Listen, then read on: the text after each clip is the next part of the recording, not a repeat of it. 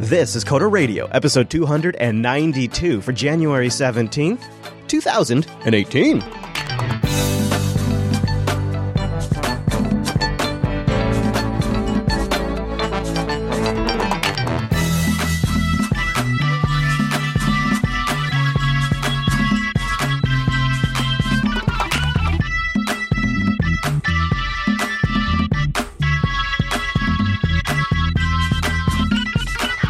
Everyone, and welcome to Coder Radio, Jupiter Broadcasting's weekly talk show, taking a pragmatic look at the art and business of software development and its related technologies. This episode is brought to you by our two fine sponsors, DigitalOcean and Linux Academy. I'll tell you more about those great sponsors as this here show goes on. My name is Chris, and joining us every week, springing from the jaws of an alligator, why, yes, it's our host, Mr. Michael Dominic. Hello, Mike.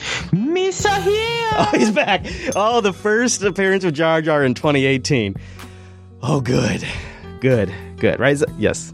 Well, you know what? This time I feel like I'm a little more prepared for it. Even though I thought maybe Jar Jar was gone, I think I'm more prepared for it. Uh, we're doing a weird off schedule uh, recording today. I don't know if we have anybody listening live. It might just be you and me. It's very intimate.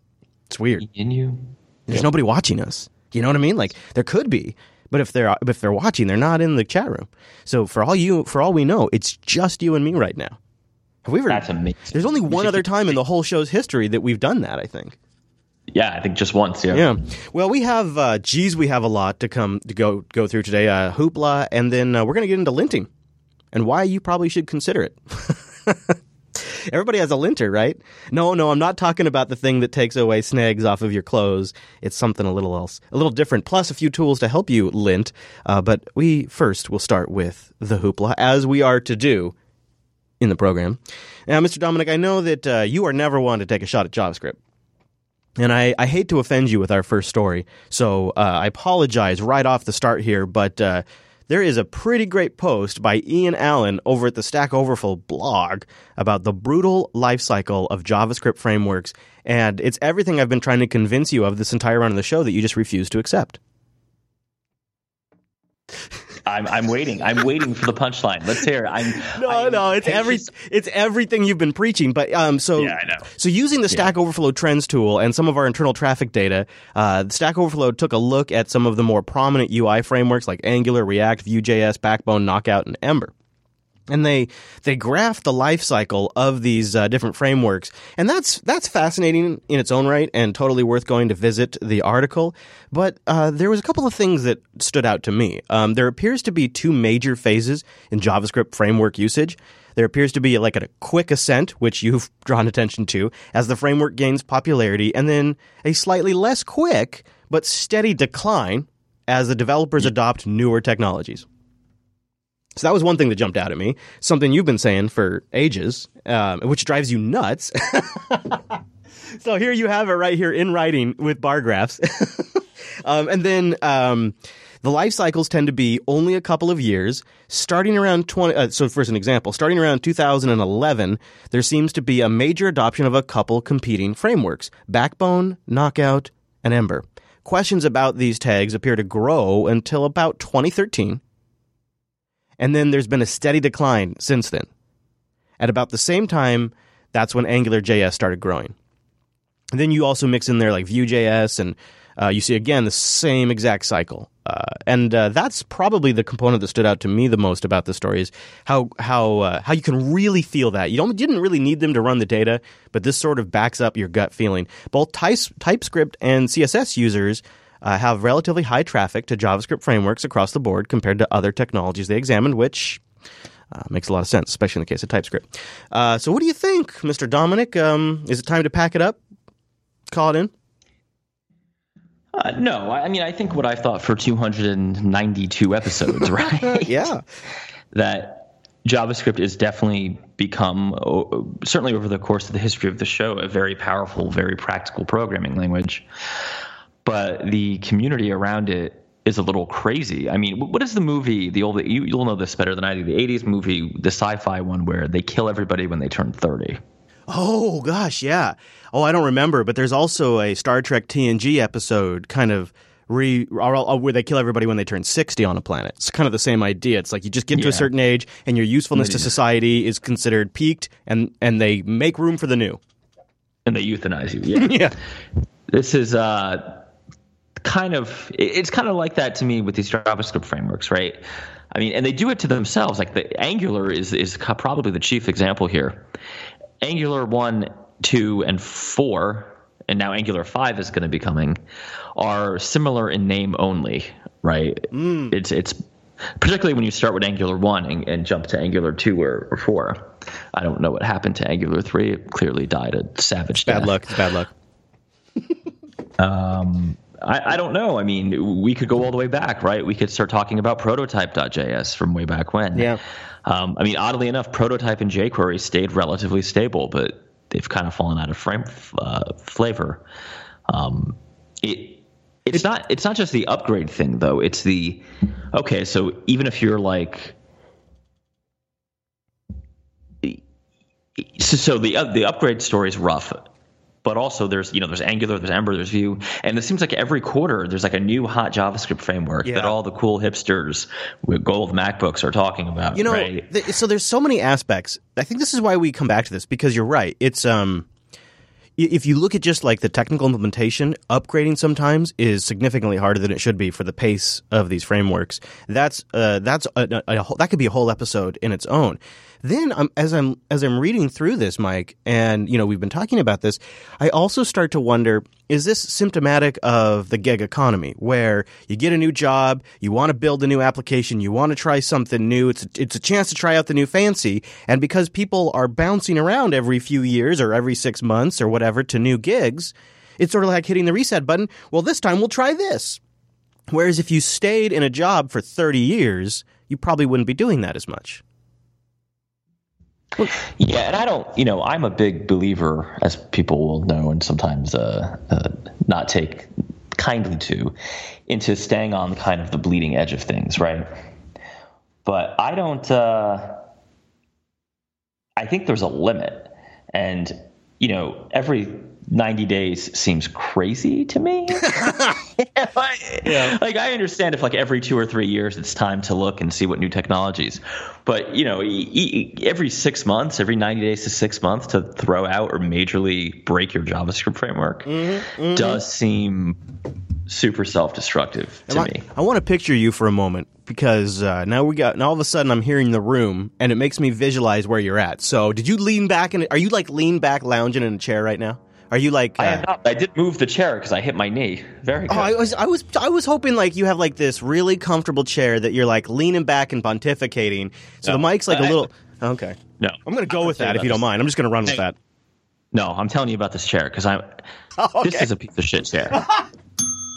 I bought it on Amazon. It was thirty bucks. It Yeah. was an Amazon Basics office chair. S- I, I recently figured out that the reason I've been having lower back pain is this chair. Yeah, man, we have a couple of these in the studio, and they are the worst chairs I've ever owned. Um, but they were low, they were low budge, and they were the right height, and uh, I hate them. and it makes noise. If you listen with headphones, every now and then you'll hear my chair squeaking. When I first started podcasting with Joe, he thought I was farting. He seriously thought it was me passing gas. Uh, so I turned off my gate because my gate kind of muffles it a little bit, so it might give a different sound to it. So I turned off my audio gate, and you could hear my chair popping and squeaking. It's just the worst chair. Uh, anyways, yeah, okay. I just I wanted to I wanted to just fantasize about you for a little bit. You know, just pictured you in like a red velvet robe with a glass of gin or whiskey sitting next to you on like a table, and you're leaned back in like this plush chair. That's only on Mondays. That's when we do the show on. Okay, all right. Well, uh, something that I'm I'm not actually um, I'm not quite buying the premise of this next article, but it's uh, it's it's a big claim: the death of microservices in 2018. Uh, microservices have become a very popular topic over the last couple of years. Everybody, everybody goes to the Netflix example. Netflix has a has great system reliability, and Netflix does everything with microservices. Therefore, the rest of the world should be using mic- microservices. So that way, I'm great at DevOps. And uh, there is some truth to that. And of course, um, it's also there's a there's sort of a practical business sense for microservices. You're not going to run your own payment authorization service. Uh, you're not probably going to run your own streaming and coding service and, and run an entire CDN that like Twitch or Scale Engine has. Um, you may not even build the software to manage subscriptions because there are entire services that can manage that for you. So there is some practical business reasons for microservices versus building it all yourself. Um, there's really the two options these days are build a huge giant monolith, do it all yourself, or use a small set of specific services that each has a specific role. But there is a large amount of complexity that is introduced to developers when you go to microservices. And uh, there is also com- increased complexity for the system administrators and the operators, and interdependency between services and blame deferral. There's a lot of there's a lot this article goes into that essentially says that people ignore these complexities and all of these downsides when they go in all on microservices.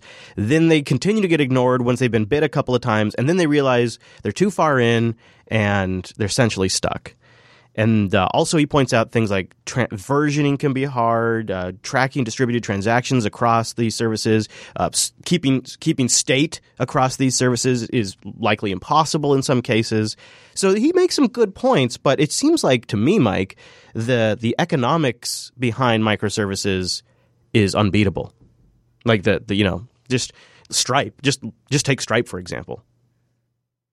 Yeah, I, I, I kind of, uh, I mean, I think this article was it was worth putting in, and I, I definitely, so I don't agree with what he defines as a microservice. Ah, really. okay. Because I, it, like you just said, Stripe. So is any API now a microservice? Is that is that's that essentially the positioning? Things? Yep. Yes, that is essentially that, the positioning. That seems Seems so it's like calling everything really call, cloud, right? It's isn't that the same well, thing? It, it, it's calling it so every REST API is a microservice, yeah. no matter how big it is, right? The whole point of a microservice would be, you know, you you may have like one authentication microservice for your entire enterprise, right? And you know, you hire. Well, let, us use a real example, right? People would hire us at the Mad Botter to build them a bot or a mobile app, but they might hire somebody else to build them like a Access app. I don't know why they would ever build an Access app, but they might do it. um, and, but both vendors would be tying into the authentication service, the one service, right? Yeah. And every every application, every other service would rely on this service of authentication. Now, the, the, the reason I put this post in, though, I think he has a point, but I think he doesn't know the point he's really making. Um, and I'm sure he's a fine guy. I'm not like down on him. I think what he really means to say is the hype around the branding of microservices is going to die down. Because what has happened is that basically all these, again, my mythical golden hip, MacBook hipster, are calling basically any REST API a microservice, and they're using that to say that their architecture is, you know, awesome and yours sucks, right? Which, fine. I mean, I remember when uh, you know, when reactive programming first came on the scene, I mean, first it came in like the 70s, but you know, the new version, right? When React first came out, when people were doing like Swift RX, and they still are, but all of a sudden, overnight, if you weren't doing functional reactive programming, you were terrible. And now, well, looky, looky, things are, are kind of, uh, you know, not not a lot of people are doing it, right? There's some community that's doing it, and they're getting good benefits, um, but other people are using other patterns. I feel the same way about microservices. It makes sense for some things to be microservices. Uh, the authentication service I just described in the case of you know a large enterprise with a number of internal app applications. But if you're just building like an app to do something, and I mean I'm using app very loosely, so it could be like a web app. Um, then yeah, sometimes like a Rails style monolith is the right thing to do, right? A giant Django app, a giant Rails app, giant .NET app, whatever. It doesn't need to be a microservice if it's one application. Mm-hmm. Well said. So well yeah. said. But spe- speaking of uh, of reviewing things from the past, I slipped one in on you in the doc. Oh yeah, okay. I love it. It is oh, our good friend. Oh yeah, Egon, the legend, the man himself. Yeah. Egon. All right, we got an email in from Egon. He says the last shows have been third or fourth prediction shows I've heard. It's about time you got back to the prediction shows of 2010 and 2017. Honestly, access how good your predictions have been. Love the show. we have been slipping a few in. You know, we we didn't really go like all in like full on predictions, full on reviews this year because I don't know. I was just kind of worried that people were burning out on that. But then at the same time, it's fun to slip them in here and there at the beginning of the year. So we did end up sticking a few in the last few episodes. We kind of we kind of had our cake and ate it too this year, didn't we? I didn't want to. I didn't want to just do the same old thing and have people just not listen to the episode and be burned out on that, you know. But maybe we should have. If we were going to be making predictions, maybe we should have reviewed them. Well, this is an idea. I probably should have slacked you, but let's do it on the air. What the hell? Do you know um, him? Do you have him handy? I don't have them handy, but what I was thinking is we could probably. So, one thing I hate about this time of year is every podcast in my feed is like, you know, 20 whatever year in review, right? Yeah, yeah. Or Yeah, We could do our prediction show next week when everybody else has got it out of their system. That's true. We could. We could. Yeah. I would. I mean, do you think people are still like? I mean, I think they're still kind of burned out on it. Though is the only thing. I wonder if it shouldn't be like a June like they thing. are, but based on my Twitter feed, people love it when I'm wrong. That's true. That is I mean, true. I, I made a comment about Bitcoin, and I've gotten lots of replies on that one. Yeah, okay. So we did our predictions episode for our notes. Um well, I'm not sure actually. I see we we looks like we might have made some in 236, but our first episode of the year was uh 238 for in uh, of 2017. Yeah, Mike's got wishes for the new year. I ta- okay. Yeah. Uh, oh, geez, this is the episode where you got rid of your office too. Now you're back in an office. Oh man, I bet there's some good stuff in there. I bet Yeah, that's just some stuff. That's ripe with. All right, that's 238. If anybody wants to help us out and uh, pull out some stuff that you want us to respond to, remember on YouTube you can time code link too. Uh, so two, episode 238 undockered. That would be the one to go look at. I might, uh, you know what? I'll link that in our Slack too, so that way you and I remember, so we can we can pull that through. Um, all right, so yeah, all right. So you're right, Egon. You're right. You got us. You got us, Egon. If you want to send us an email, go to jupiterbroadcasting.com. And he's still listening to the show. I just want to point that out. Yeah, didn't he say he was stopping? He was done, right? I thought he did it like five times. Yeah, I love it. I'm guys glad he's still are listening. My favorite. you can't quit us, Egon, and uh, we can't quit you. We love it. So uh, we got a, we got we got we got a little more hoopla to get to. I, actually, you know what, Mike? This next story is kind of uh, me eating humble pie about one of my predictions. So we are going to get to that right now. But uh, I forgot about that. But let's let's take a moment and talk about DigitalOcean. Huge week over at DigitalOcean. They are DigitalOcean, not only are they constantly adding new services, like so we talk about uh, their Spaces services recently. My favorite one that I'm getting all in on this uh, this year is their monitoring, which is baked right in and is so so sweet. But DigitalOcean has just doubled your RAM and increased SSD storage for free. They just got, they're even a better deal now. They've also rolled out a brand new website. You can spin up a full application in seconds. You can start with just a base system or you can deploy an entire application in seconds on their fast infrastructure. Everything's SSD. They have data centers all over the world positioned in key bandwidth positions for the fastest access possible. 40 gigabits coming into the hypervisors. Linux runs those things. And then they have a dashboard that is perfect. It strikes that balance between a power tool, but yet simple and easy to use. And it's designed for developers. They have an API that it's an example. It's it's a beautiful example of how you actually base your front end web product, like their dashboard, around a back end API. You document it, you make it open, and then there is a I mean, there's just there's just a, a bouquet. How about that? There's a bouquet of open source applications built around the API. You know what, DigitalOcean, you can take that bouquet thing, just run with it. I'm your idea guy. You just run with that. DigitalOcean.com. It's such an easy, fast way to get up and get going. You can cluster deployments. You, they have different types of deployments you can do for kinds of different kinds of workloads. Like if you want to do a GitHub or like a GitLab deployment, or you want to try out Nextcloud, or you want to mess around with FreeBSD, pre-built applications, you can skip the install and configuration process and just deploy Rails or Cassandra, or just get a system running up with Docker and then start loading Docker images like boom, boom, boom. Five minutes, five minutes, you'll be up and running. It's super fast. Then you can monitor it, and it's an unbelievable price. DigitalOcean.com. But here's the best part. Go to DigitalOcean, create the account, and then use our promo code CODERDIGITAL. One word, CODERDIGITAL. You apply that to your account, you get a $10 credit after you've created it. You can try out their well, you, you can try any of their systems for with that ten dollar credit. I, my favorite system, three cents an hour. Three cents an hour. It's an unbelievable value.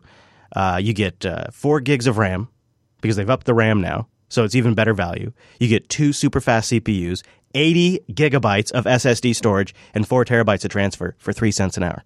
okay, so get our ten dollar credit when you use the promo code Coder Digital and go at it. New pricing, new website. It's never been a better time to sign up for DigitalOcean. DigitalOcean.com promo code Coder Digital.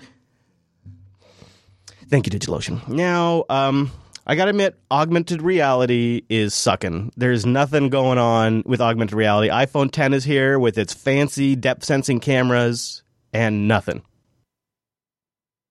This was the thing I was excited about. This was the thing where I thought Apple had a real lead here. You got all of these phones with decent processors and decent cameras in people's pockets, and you're selling the iPhone 10 in millions and millions and millions of units. You got AI Kit Yeah. or, or AR Kit, I should say. AR, AR, Yeah. yeah. so it's A- AR kit, and I think what you mean by AI kit is uh, Core ML, which Yeah. is the machine learning. Yeah, but I was talking everybody's about. AR Kit. It's just you know, Okay. words are hard. Yeah. Uh, yeah. So, so So- nothing, nothing with augmented reality. I mean, there's there's some apps. There's like 300. There's like 300 there's apps or something. Or no, I'm sorry. There's a thousand apps in the App Store right now. There's a thousand. I mean, there, there's a cool like if you have a kid, you know, there's Yes. a cool Thomas the Tank Engine AR app. Yep. A lot of games, right? A lot of things for little kids, a lot of stuff like that. Yeah, 30 percent of them are games. Right. So I think what we're seeing is a couple things. Is consumer facing AR outside of games is is kind of a a, a tough thing con- to conceptualize a product from. right? Okay. Um, also, if I, I'm just looking at it for myself, right? If we were to just like stop development on Alice and decide we're going to do some AR product, which is not going to happen, but let's say you know in in, a uni- in like the you know the what is it the DC 52 universe, the Or the Mirror universe. Could be the Mirror. If you watch Mirror- Discovery, oh. the Mirror universe. Oh, Madam Tilly, how are you? Uh, I, oof, we won't even get into it. You might say, okay, we want to build an AR product. I would be very hard pressed to build an AR kit because then it's iOS only. Yeah. And you know the trend that we're seeing with all apps, right? With uh, granted, you know we're mostly B two B facing, is hybrid. And people who want better performance, well, hybrid just becomes Xamarin or something like that instead of you know Cordova or some Cordova like solution. Is this the decline of Apple's control?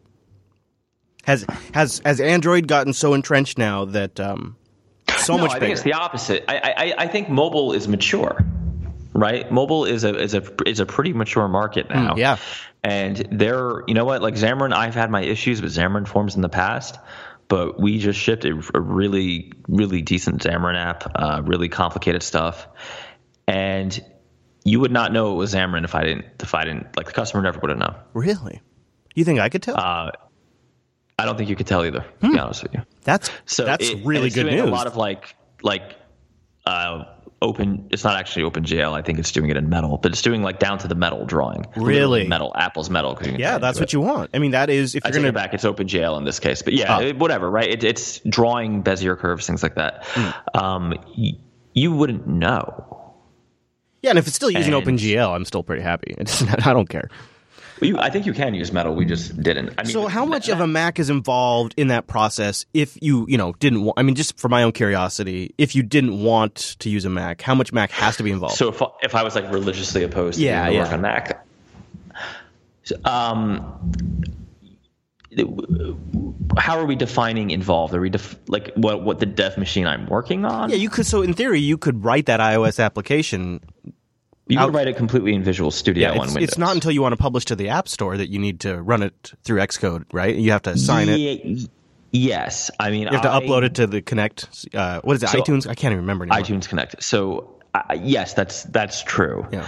What we have found is folks who want to work on Windows, the best experience, which is really nobody here, um, but in the past it's been a thing. The best experience is actually to have like a decent Mac, either someone's laptop with they call it the uh, the Xamarin uh, Helper running, and a uh, or or like a Mac Mini server, Right, and then it connects over the network. Yeah, that's right. because then you can do interesting things like automate the builds and actually build them to test devices on the Wi-Fi, or indeed plugged into that Mac. That is so cool, actually. So, it, like, if I was a Windows guy, I would, yeah, that's probably what I would do, right? But yeah, I mean, if you, of course, we did all the development on Mac. The only thing that gets really weird is like the line ending stuff between Mac and Windows. If people don't have their Git settings right, you get annoying, like, you rewrote the whole file. Well, no, you didn't. Just every line has a different character ending. Um, but yeah, you could totally do that. I mean, Xamarin also has their Xamarin uh, test cloud you could use, and they also have the. It's almost like a view the app running in the cloud somewhere thing. It, you don't get the performance, so it wasn't appropriate in this case, but you could see the UI on your phone without doing any code signing. It's just a little, just a little, it's a bit of a shame that the AR thing didn't get bigger because I had, uh, I had hopes for eventually getting like information overlay type type AR apps and stuff that would be really useful. Maybe it'll still emerge, but I think you're right. I think it's, I think it's AR kit. Well, not that it's bad, that it's just iOS only, perhaps. The other thing, though, yeah. All right. Well, we should probably move on. But yeah, we should, yeah, we should. Uh, yeah. My, my last point on that would be I, I think it is a reflection on AR not really being one being very expensive to develop, and two, a lot of AR kit particularly just because it's iOS only. That's that's going to be a tough sell. Yeah, and, and the tech still felt pretty early when I played around with it. Uh, while we're on the uh, iOS train, though, Transmit for iOS is going to get pulled. Panic wrote a blog post where they went through their logic on pulling Transmit for iOS, which um, uh, is sort of surprising because it's um it's a pretty well respected app on iOS. It's pretty featureful. In fact, it was one of the early, very featured. They they created uh, Transmit for iOS uh, when the share sheets arrived in iOS 8. They thought, boom, this is what we can do. People can upload and download apps through the share sheet. We're all on board, and it was well reviewed, as they uh, go to point out. And um, it doesn't make them enough money. Just not enough sales of geeks on iOS. They say it made 35K, $35,000 in revenue in the last year, which for them is a minuscule fraction of their overall 2017 app revenue. God, I would love to have that problem. They say that's not enough to cover even half time developer working on the app, $35,000. And that the app needs full time work. We'd love to be adding new protocols, that they've put in their desktop application, as well as some dream features, but it's a guaranteed money loser. They also note that because paid upgrades are still a matter of great debate and discomfort in the iOS universe, it sort of has led them to this point. They really probably can't sell Transmit 2 for iOS. It'd be unlikely to help the problem. It'd be a temporary spike. And the new Files app in iOS 10 kind of Sherlocks them a little bit with file management functionality. So they said they were in a murky situation. The thing left to do was pull it from the App Store. So they're going to remove it from sale soon. Um, everyone who has Transmit installed can still use it for the foreseeable future unless iOS breaks it for some reason. And they also are still going to update it for full iPhone 10 support before they pull the plug. So that's that's pretty. That's I mean, this seems like a pretty decent move. Um, and if you've if you purchased it in like the last 60 days, you can contact them and they'll give you a refund if they can. What do you think, Mike? So, I mean, obviously, you don't like to see a, a good productive app get pulled for basically, you know, not making enough money. I mean, that's totally understandable. Um, you know, this is something, and, and to Egon's email, I was really hot on the iPad Pro. Remember that was that was like two years ago. I really thought we'd have like Star Trek style productivity on tablets. I would like to have I mean, seen it. You know what I just realized? It's the exact mistake I made with WinRT. Like I just want that to be a thing, and yeah. it's not. Well, I do yeah. too. To be, I when you when you were doing that at the same time, I was thinking maybe I don't maybe I don't want a laptop anymore. Maybe I just want a nice desktop at right. home and then a tablet for for when I, or a nice desktop at work and then when I'm at home a tablet so that way I can't work as much. Yeah, but it, it, so it's just not working, right? I think the market no. has basically said that tablets There's are toys, media consumption, and, and game devices. Yep, They're what, not yep. productivity tools. So this yep. makes a lot of sense. It's super disappointing um, not not that this transmit is going away. It's disappointing. I think that you know the iPad Pro is a pretty powerful device. The win- Windows uh, Touch tablets are pretty powerful. Android tablets, I think, are going to be killed by Google, but that's a different thing. The thing is, is you're never going to get real pro app investment if you don't have demos and you don't have paid upgrades, uh, because real, genuine, good know, applications take serious investment. But you can sneak paid upgrades now. Like with the way in-app purchases work, yeah. you you can you can get effectively paid upgrades. I agree. I agree. Yeah. That is true. That is something. I think people just don't want to pay. I think unfortunately the the tablet as it was originally introduced was a consumption and, and toy. Like I think you have it best. Media consumption mm-hmm. and, and a toy. Yeah. And people don't see it as, oh, I'm gonna pay fifty dollars for the new, you know, pro whatever it is that they're doing.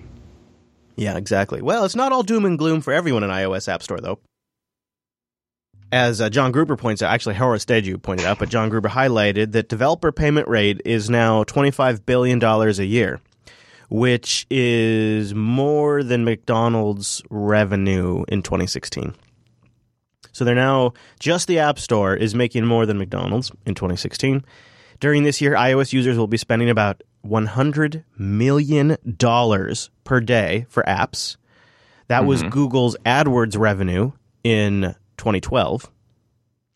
The spending on the App Store has been rising steadily, about 5 billion a year since 2011, and apps are the biggest component of Apple's services and helped segment that segment gross over 57 billion dollars in 2017, passing a Fortune 100 level of uh, revenue. Just Apple Can I services. burst your hype bubble a little bit? Well, it's not mine. It's uh, it's Gruber's. But yeah. What percentage of that Oh, uh, right. falls into one? Right. That's why I set it up. I said for some, for some, it's really good. Right. Yeah, but for others, the distribution curve is is Yeah. really scary Yeah. right and also forget about individual or forget about categories but if you want to games are probably the top earners i think Yeah. that's been every yeah, year and and case. games where you're buying crap like coins and and stuff uh, with in-app purchases. That's where a lot of the revenue is coming from. and and it's no it's concentrated with like you know just like 30 developers right like it's not that there are millions of developers and everybody's making some money it's there are millions of develop, developers roughly 30 of them are making a lot of money uh, some people are making okay money some people are making some money and most people are making no money Yes, exactly. Yep.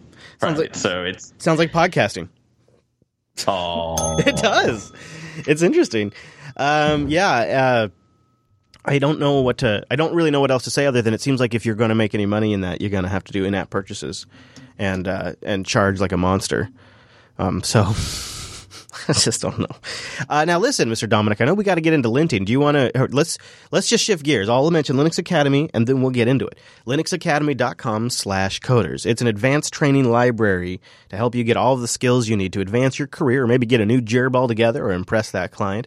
linuxacademy.com slash coders is where you go to sign up for a free seven day trial and support this show. Self paced, in depth video courses on every Linux, cloud, and DevOps topic. If you're trying to get an AWS or Azure or OpenStack, which is OpenStack is the biggest boogeyman to me. I can wrap my head around all the others pretty well now these days, but OpenStack is sort of nebulous to me. So if I log into Linux Academy, I can get a pretty good assessment of how long it's going to take me to get my head around, and I can get my head around the basics in probably an hour over at Linux Academy. And then I could probably become pretty trained up in about six or seven or eight hours. It's great how they just kind of quantify it all out for me. Each individual section's broken out. They have hands-on scenario-based labs. So you, it's, you're not just reading. You, they're spinning up virtual servers and the, the servers match the, the courseware. So if you've chosen Debian or Ubuntu or Red Hat, the servers match that. Including when you're working, if you're working with AWS, they'll spin up servers there too, and you don't have to go create all of the stuff and add your payment information. It's part of your Linux Academy subscription. Real human beings, instructors are available when you need them. And a course schedule, a course scheduler to work with you when things are really busy and you want to just set some time frames and learning goals and then just have have the system kind of help you stick with them. The community forks the training cards, you know, like the like the memorization random flashcards you can you can take, and they just get better and better constantly. And that community is full of Jupiter Broadcasting members, so they bump into each other all the time. And there's an there's a vibrant forum there where people are talking about their successes or their or their trials. And there's public profiles where you can list all of the things you've accomplished at Linux Academy and link that to an employee or add that to your resume. linuxacademy.com slash coders. Go over there and sign up for a free seven-day trial. linuxacademy.com slash coders. Big thank you to Linux Academy. So, JavaScript linters. Uh, linting, of course, is um, not a new term, but I think about it when it comes to clothing. But you think about it as a way to increase code quality. Yes, Mr. Dominick?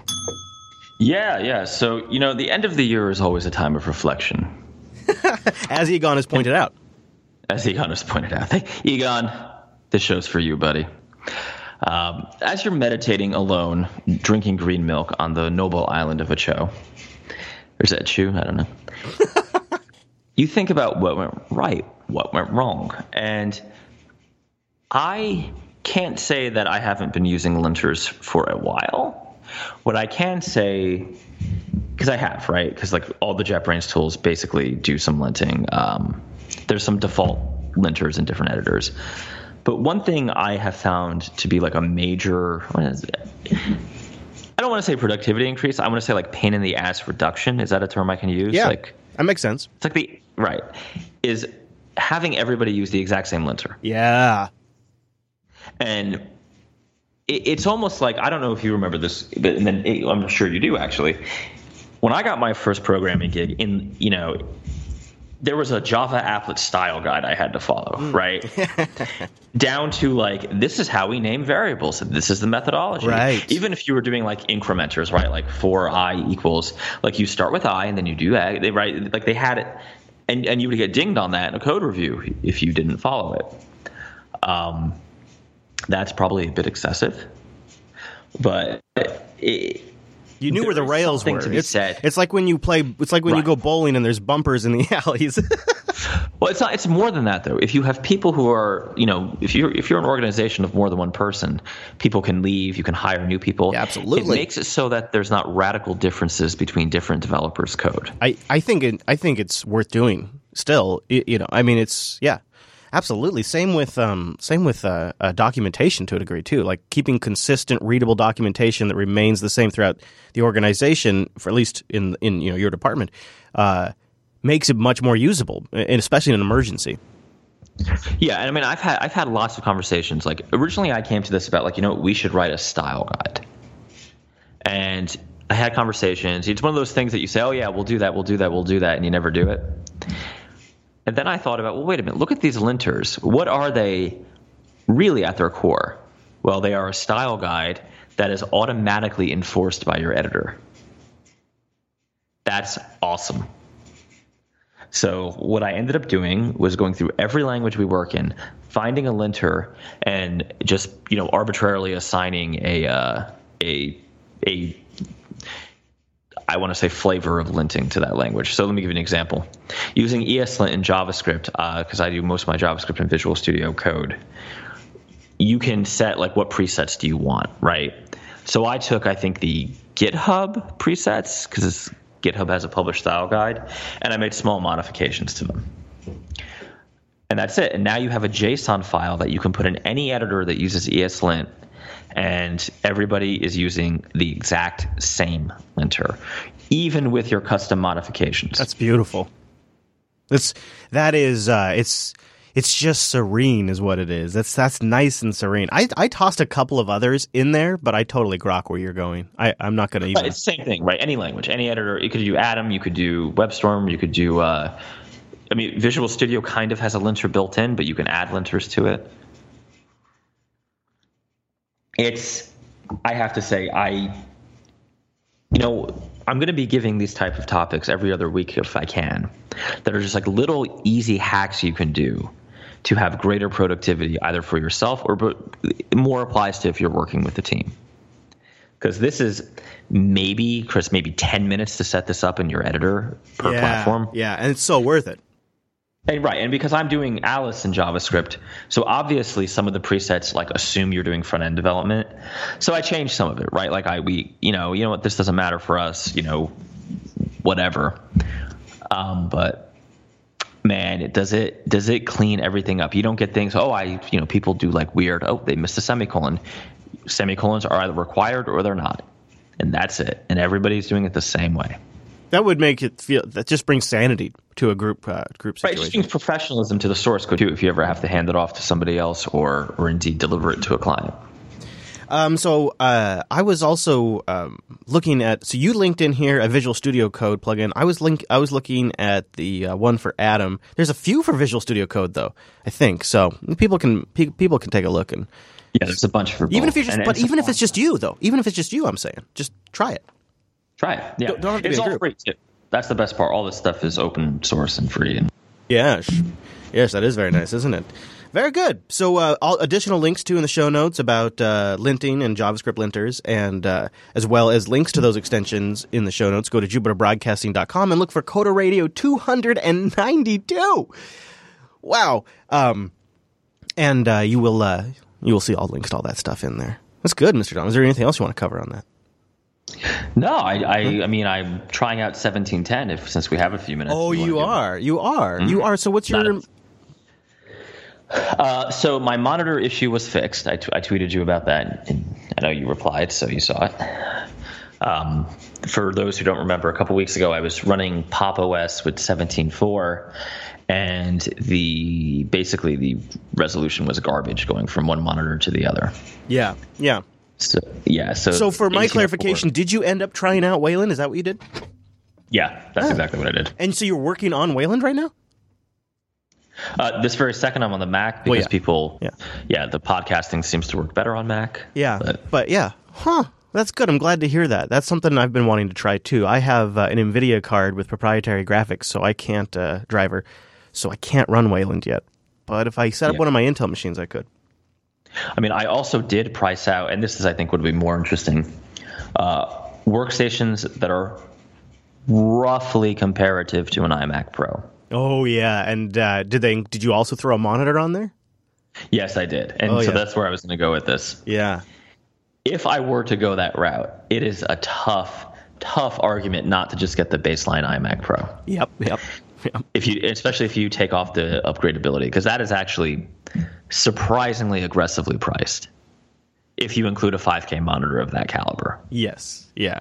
That's really that's that's the kicker. The Xeon processors, uh, Yeah. ECC RAM, and the 5K screen pretty much bring the price. Oh, and then and then that's not even touching on the fact that these things come all all models come with uh, with rated storage, so that you know that T2 Yeah. chip in there is also a RAID controller, and so you're getting you know some I can't remember it's like two or three gigs of write performance to these things which makes every build, every every render, um, every everything faster when you've got when you've got read speeds around two gigs and write speeds around three gigs. If you price so if you price disk performance like that into a PC, ECC RAM, Xeon processors, and a 5K screen, it's nuts.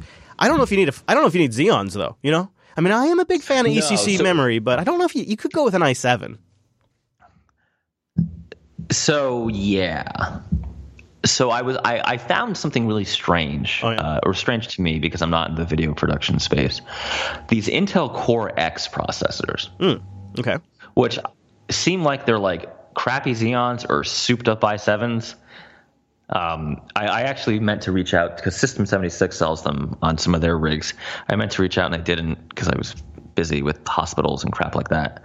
Um, Yeah. I could probably just do an i7, right? Yeah, yeah, yeah. So the uh, the X has up to 18 cores and 36 threads, so it's a pretty nice chip. Uh, but Yeah. you're right. Yeah, it's yeah. You could just do a regular i7 with uh, with. I would like ECC memory though, because I, I yeah. actually. Yeah, th- would there's a, and we can have a show about that, but there's a lot of benefits to doing that. I would too. I'd like Uh. to have ECC memory, and to be honest with you, I'd also like to have 10, 10 physical cores. That Yeah. seems to So be the the- sweet spot. So, I did take your advice though, Chris.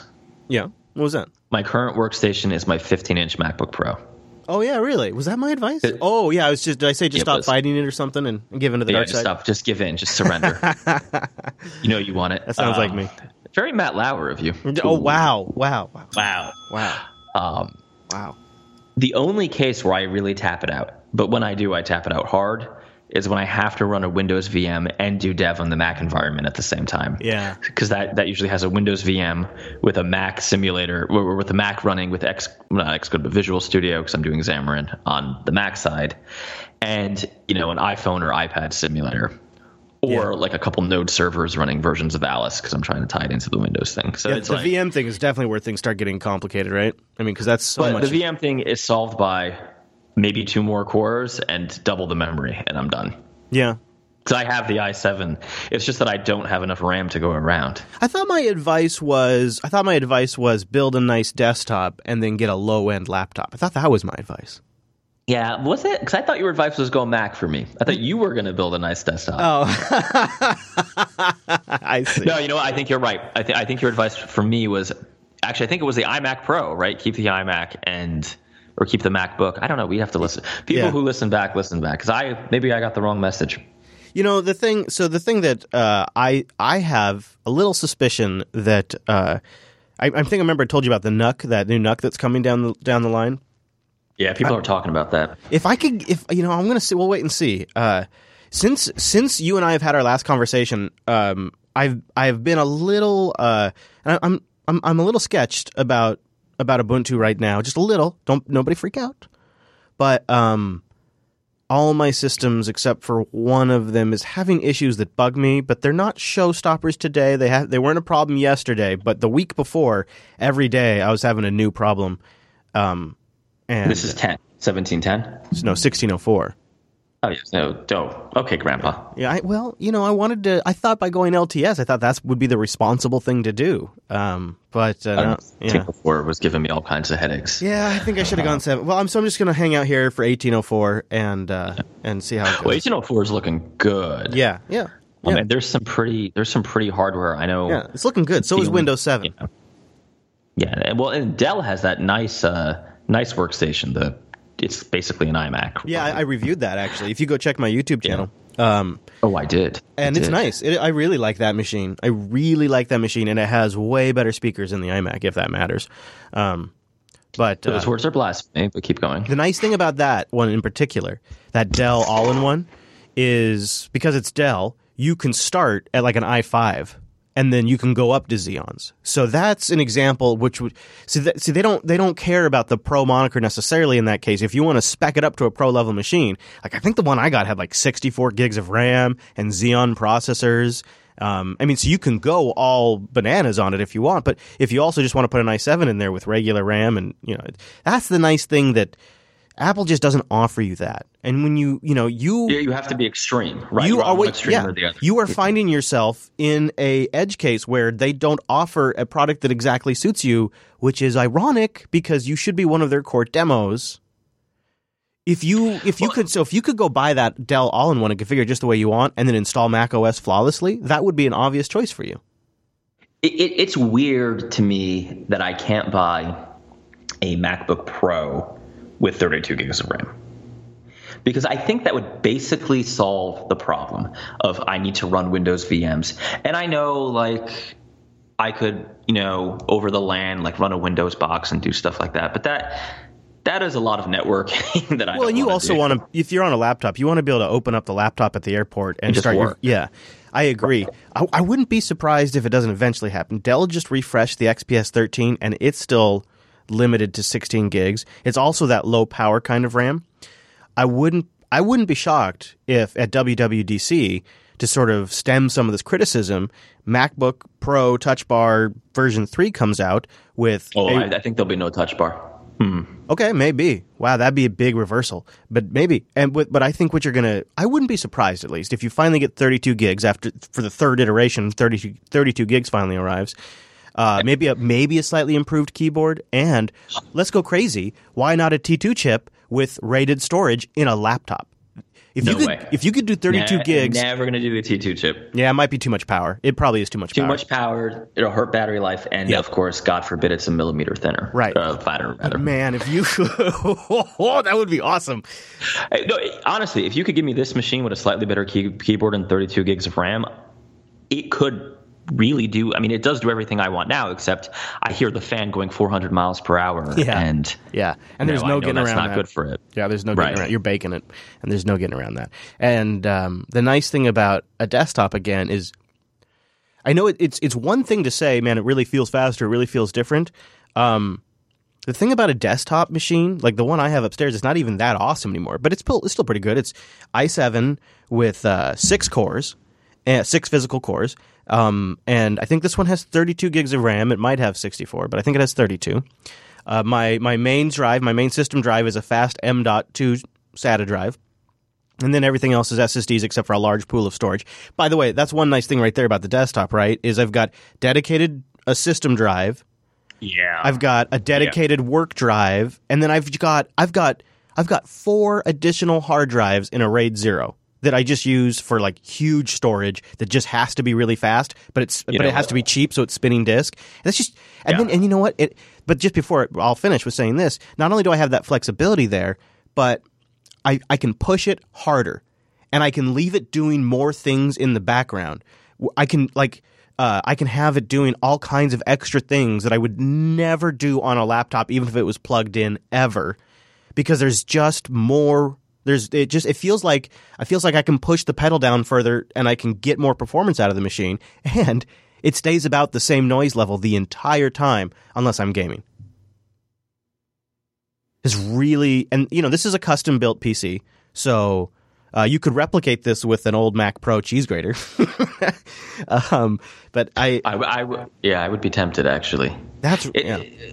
But you hit on another pain point that I, I didn't even think about. I spent about 30 minutes last night going through my hard drive on Mac because I tapped it out. And I'm trying to see, like, what about, I think I have a 256 Yes. drive. Yeah, I have Daisy Disk on my MacBook Pro that I edit on because I'm constantly having to go and clean stuff up so I have room all the time. Now, I get it. I could have paid Apple's ridiculous upgrade fee to go to, uh, Two terabytes, but that's like two thousand dollars or something. It's over. Right. Yeah, yeah. But if this was a desktop, I could do exactly what you do. I could have a boot drive of like 256. Yep. That is uh, highest quality SSD I can afford. Yep. And then I can just have a, you know, a, a, a 72 RPM drive, right? Mm-hmm. Yeah, I just got four of them and I put them in a RAID zero, and it's it's plenty fast like that and because it'll it's, be loaded with Photoshop files Yeah. and things like that that people send me, right? So that's exactly that's exact, exactly Yeah. what I do. Or if I just need like when I'm rendering out a file and I just need a quick scratch pool, that I, so I can read from my OS drive and I can write to that RAID zero of disks, and uh, it's basically as fast as an SSD. It, it, I know that one day one of those drives is going to pop, so I don't I don't put anything in there that I, I don't have backed up. do you but, have like a NAS? Or are you pushing it all to a NAS or something? Eventually, yeah. Eventually, I put it up to a NAS. Yeah, but while it like it's a work in progress, I use that scratch. I, I have four. I think they're. I think they're either one or two terabyte drives. I don't. I don't care, right? Because it's just it's just large dumb storage. I actually call it Scary RAID. So I that's what I've named it in the in the RAID management tool. So that way I know when I look at it, that's my pool of old disks that are going to die on me one day. And so it's always in my mind as my scary RAID, but it's also my my fast dump of storage. And when I you know I think about it, I'm, I think I could do that on my MacBook Pro with a $800 Thunderbolt enclosure and then another $800 worth of drives. I could hook up that to my MacBook Pro and I could I could have some dumb storage like that. But uh, the nice thing about the desktop tower is it's just the bare cost of the disks.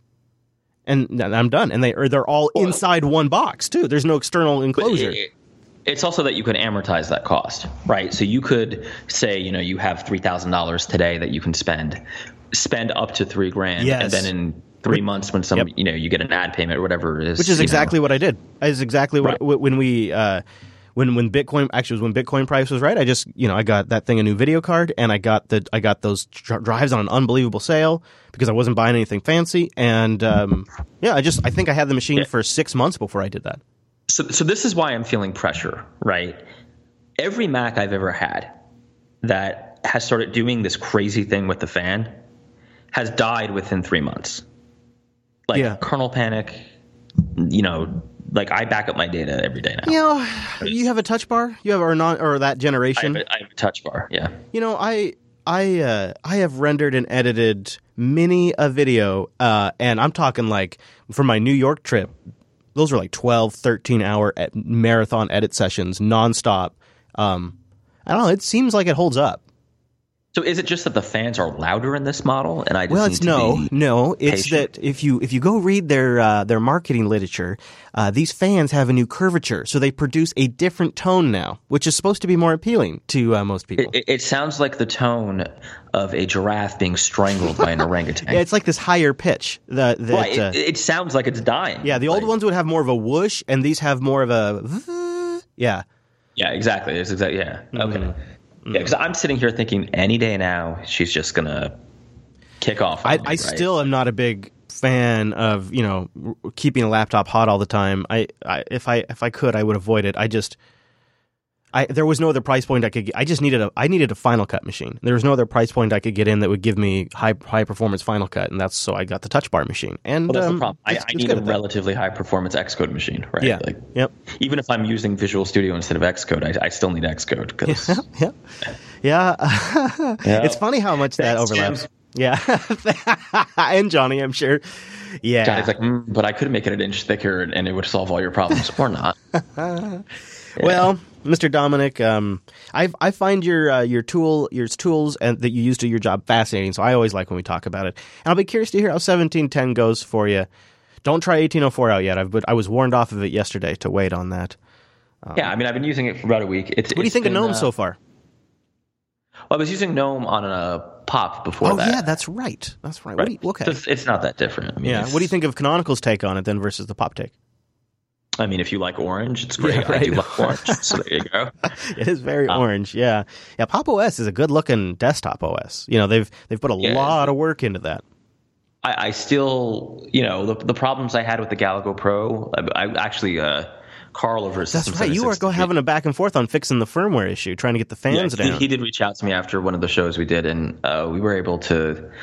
I had to do something with the firmware, basically undo it, reinstall it, whatever, Uh, because the fan was spinning up too much. Yeah, I mean it's it's a decent machine. I, I like it.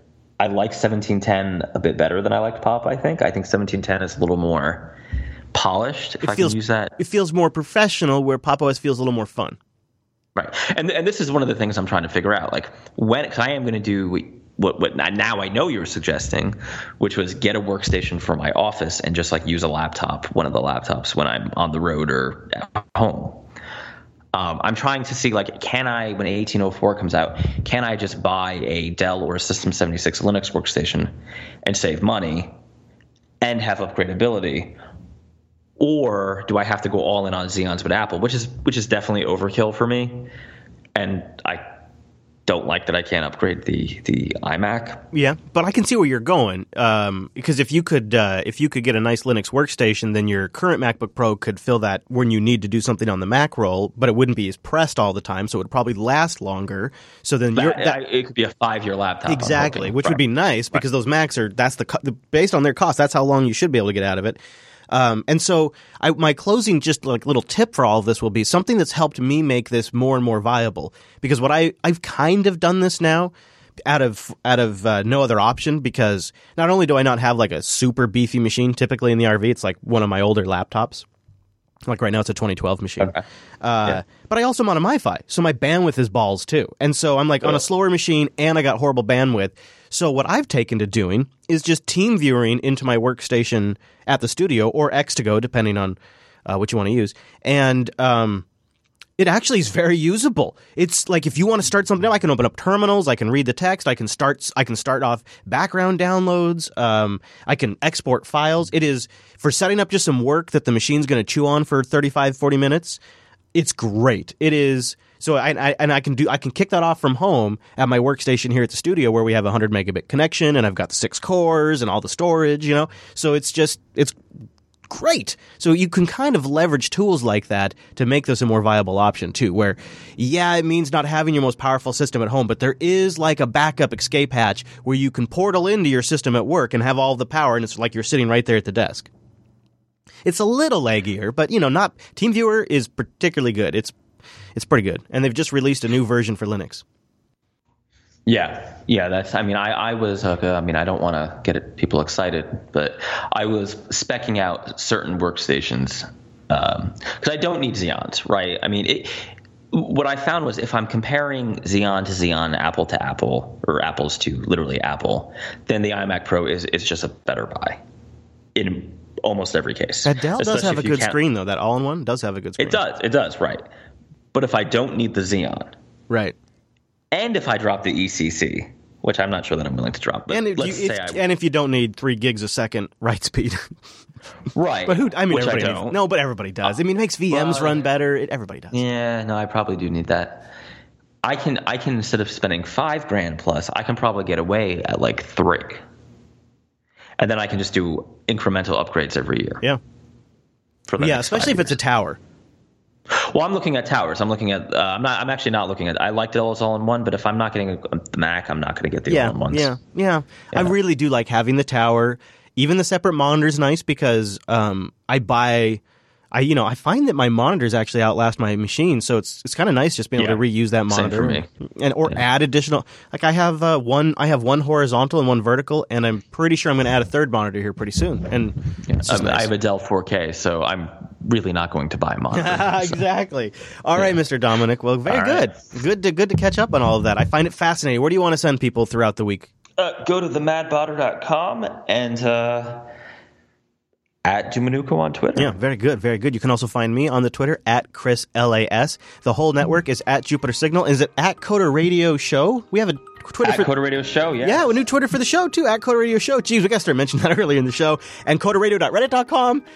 Wow, it's a lot of stuff. And then last but not least, uh, send an email and like Egon, go over to jupiterbroadcasting.com slash contact. You got to mention. You got a couple of mentions We this week. T-shirts. Be like Egon.